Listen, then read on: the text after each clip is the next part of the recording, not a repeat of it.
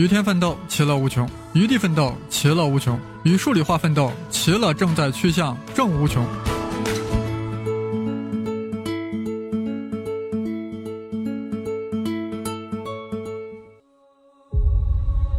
各位声考数理化的听众，大家好。上周我应邀参加了某知名中学的一场数学大会，今天给大家汇报一下这场大会的一些主要内容。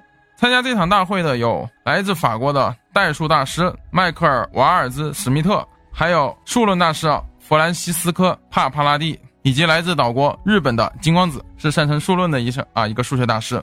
好，他们所讲的内容我已经有点记不清了，等于我也是应邀参加这场大会的嘉宾之一。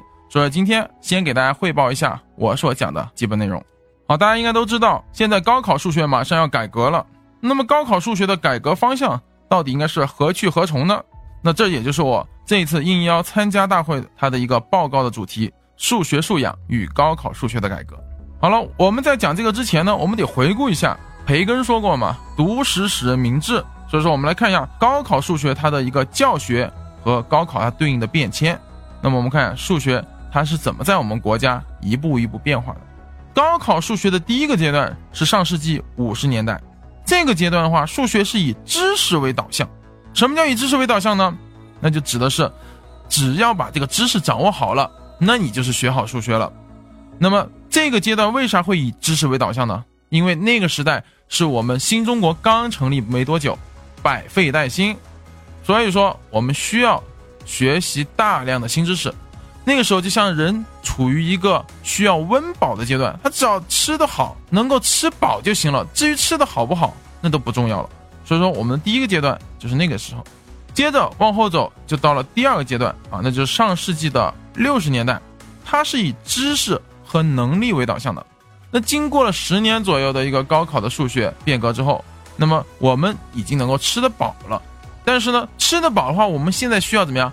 需要吃一些能够长力气的一些东西。所以说除了学知识之外，还得提高大家的能力。因此60年代就是以知识能力为导向。当然由于众所周知的原因那70年代中间有很大一片时间是空白的。那么到了70年代末80年代的时候，那么就进入了我们高考数学的第三个阶段。什么阶段？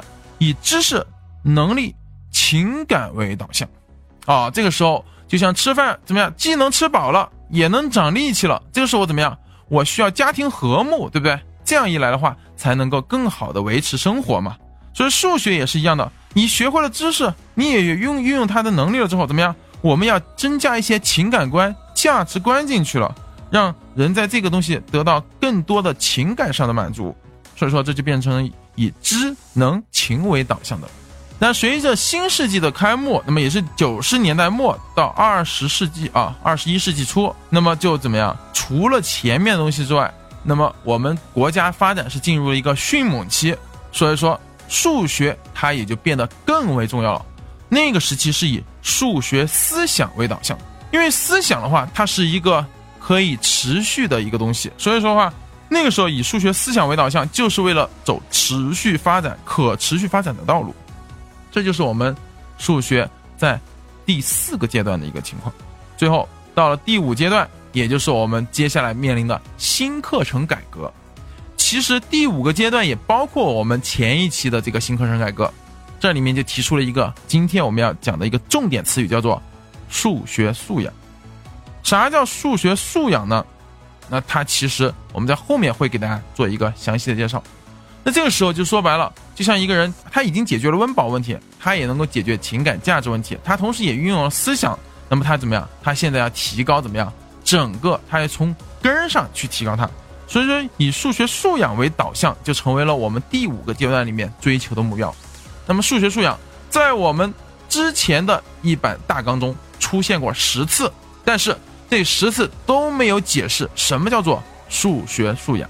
但是在新一轮改革中，数学素养在大纲中明确给出了界定，而且写得非常详细。也就是说数学素养成为了我们新一轮改革中的核心词语。好了，这就是我们数学素养它在我们过程中是一点一点怎么样不断的出现的。好了，这就是什么？这就是我们的高考改革的一个变迁的过程。那大家知道，其实就伴随着我们国家中国的不断强大，那么数学也就不断的发展的越来越人性化，越来越接地气了。好了，这是我们讲的第一部分，高考的数学它的变迁。接着我们来看第二个问题，核心素养，刚才我们讲的一个关键词语，它是怎么形成的呢？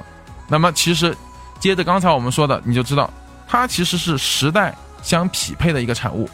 时代怎么会产生这个东西呢？那就是因为我们国力的不断强大，是需要满足咱们多元化的需求，满足更加可持续的发展，产生了这个数学核心素养的这个词语。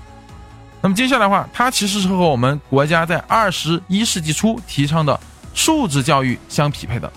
什么叫做素质呢？一般来说，素质指的是天生下来的一些能力，我们称它为素质，对吧？而素养是什么呢？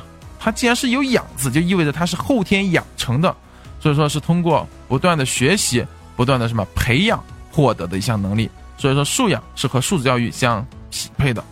当然，为了能够实现数学素养，最终我们将数学素养写入了高考大纲，并且最终会落实到我们新一轮课改的高考中。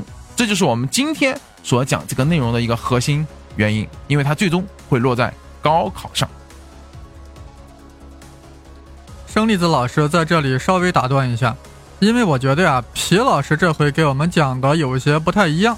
过去皮老师一来就是什么高考数学大趋势，高考数学试卷大分析，高考数学百日复习计划反正是一副气势汹汹的样子，挺吓唬人。这一回呢，皮老师竟然和我们谈起了素养，而且是核心素养，并且是数学的核心素养，令我们感到耳目一新。是我们各位听众，哪位不希望拥有数学素养乃至科学素养呢？要有这些素养，只学中学大学的课本知识那是远远不够的，需要进行拓展。拓展的一个重要方式就是听听科普音频节目，阅读科普书籍。这不但能提高我们的素养，还能满足我们对宇宙万物的各种好奇。据说著名科普人汪杰就能满足大家一种好奇。我们来听听他自己是怎么说的。自古以来，我们就有著名的哲学三问：我们是谁？我们从哪里来？要到哪里去？科学诞生之后，科学家们从哲学家手中接过了这三个问题，又追加了一问：我们在宇宙中是孤独的吗？这就是著名的科学四问。现在我们已经离第四问的答案如此接近。2005年6月13日，第一颗超级地球格利泽876D 被发现。2010年9月30日，格利泽581G 被发现，这是一颗位于宜居带内的超级地球。2011年12月5日。NASA 首次证实了找到了一颗迄今为止环境最接近地球的行星开普勒 22b。2017年8月，在距离地球仅有 4.3 光年的比邻星系又发现了一颗位于宜居带内的超级地球。三体文明也许并不是幻想。这是中国天眼，全世界最大的单口径射电望远镜，它静静地矗立在贵州的深山中，凝望着宇宙深处，聆听着来自星辰大海的电波。它能否为我们找到答案呢？人类探索地外文明160年的精彩历史，都写在了我的新书《亿万年的孤独》中。我会满足你对外星人的所有好奇。原来汪杰老师又出了一本新书《亿万年的孤独》。这名字听着比马尔克斯的《百年孤独》还要孤独。那么到底有多孤独呢？只有自己感受了才能明白。好了，我们继续听皮老师给我们讲数学素养。所以说什么是核心素养呢？那么我们用一句比较流行的话来解释它，那其实就是什么？就是满足学生终身发展和社会发展所必要的数学素养。我们知道，我们所学习的数学知识会随着时间的流逝而流逝，但是数学素养它会永远的存在于我们的脑海中。也就是有一天你所有的知识都忘掉了，剩下的东西它其实就是数学的素养了。好了，那么数学素养大概知道了它的一个基本情况之后，那我们下面看一下数学素养，那么我对它个人的一些看法是什么呢？首先你要去把这个数学素养这个高高在上的词语落地落下来，那我们要想方设法的怎么样通过不同的地方去进行渗透。所以说我个人认为数学素养它应该由几个方面来进行渗透。那么第一个，可以通过数学文化为切入点，在课堂中进行渗透。当然这里面又提到了一个新的词语，叫做数学文化。那么什么是数学文化呢？等会儿我们后面会举例来进行说明。第二个就是在第四个阶段中出现了一个叫做数学思想，我认为以数学思想为线索在课堂中进行贯穿。什么叫思想？其实思想的话在我看来就好比一个指南针，它能够引领你走向正确的方向，它也许不能带你怎么样精确的定位，但是它能够给你带来一个大致的方向。这思想其实是相当重要的，这也是我们在数学中一个非常核心的一个教学点。最后我们知道数学最核心对于大部分人来说最有用的是什么？就是它的应用了。所以说最后应该以数学的应用为主导，在课堂中去发散。我们现在的高中数学啊，往往停留在一个比较高的层次，它使得我们感觉到数学好像是没有什么用的，因为它的层次太高了，接不了地气。而新一轮课改，我觉得它就是希望将数学高高在上的这样一个姿态拉下来，让更多人能看到数学它的应用，看到数学它真正在生活中的什么地位。所以说的话，这就是数学素养，我觉得它会通过这三个方面，数学文化、数学思想和数学运用来进行渗透。那大家知道为啥会有这样的一个现象呢？因为我们以前高考所采取的一个基本的教学模式，尤其是数学教学模式，都是搬用前苏联的。而前苏联的话，它都是以一个比较严谨的逻辑为导向，而那种导向它往往是培养数学家的一个方式。但是我们现在不是要把每个同学都培养成数学家，所以说素养其实是让大家获得一个通用能力，这样一来的话可以在各行各业利用数学的这项通用能力发光发热。好了，这就是我们对数学素养的一个核心素养的一个基本见解。好了，让皮老师休息休息吧，下周再请皮老师给我们讲讲数学文化。是的，我们都是文化人，对吧？唐诗宋词谁还背不出几首呢？托尔斯泰、莎士比亚谁还不知道呢？那我们有数学文化吗？仅仅知道数学王子高斯就算有数学文化吗？那我们就一起期待皮老师下次的核心素养与数学文化。有兴趣的同学啊，还可以加入我们的中学生园地，大家一起探讨。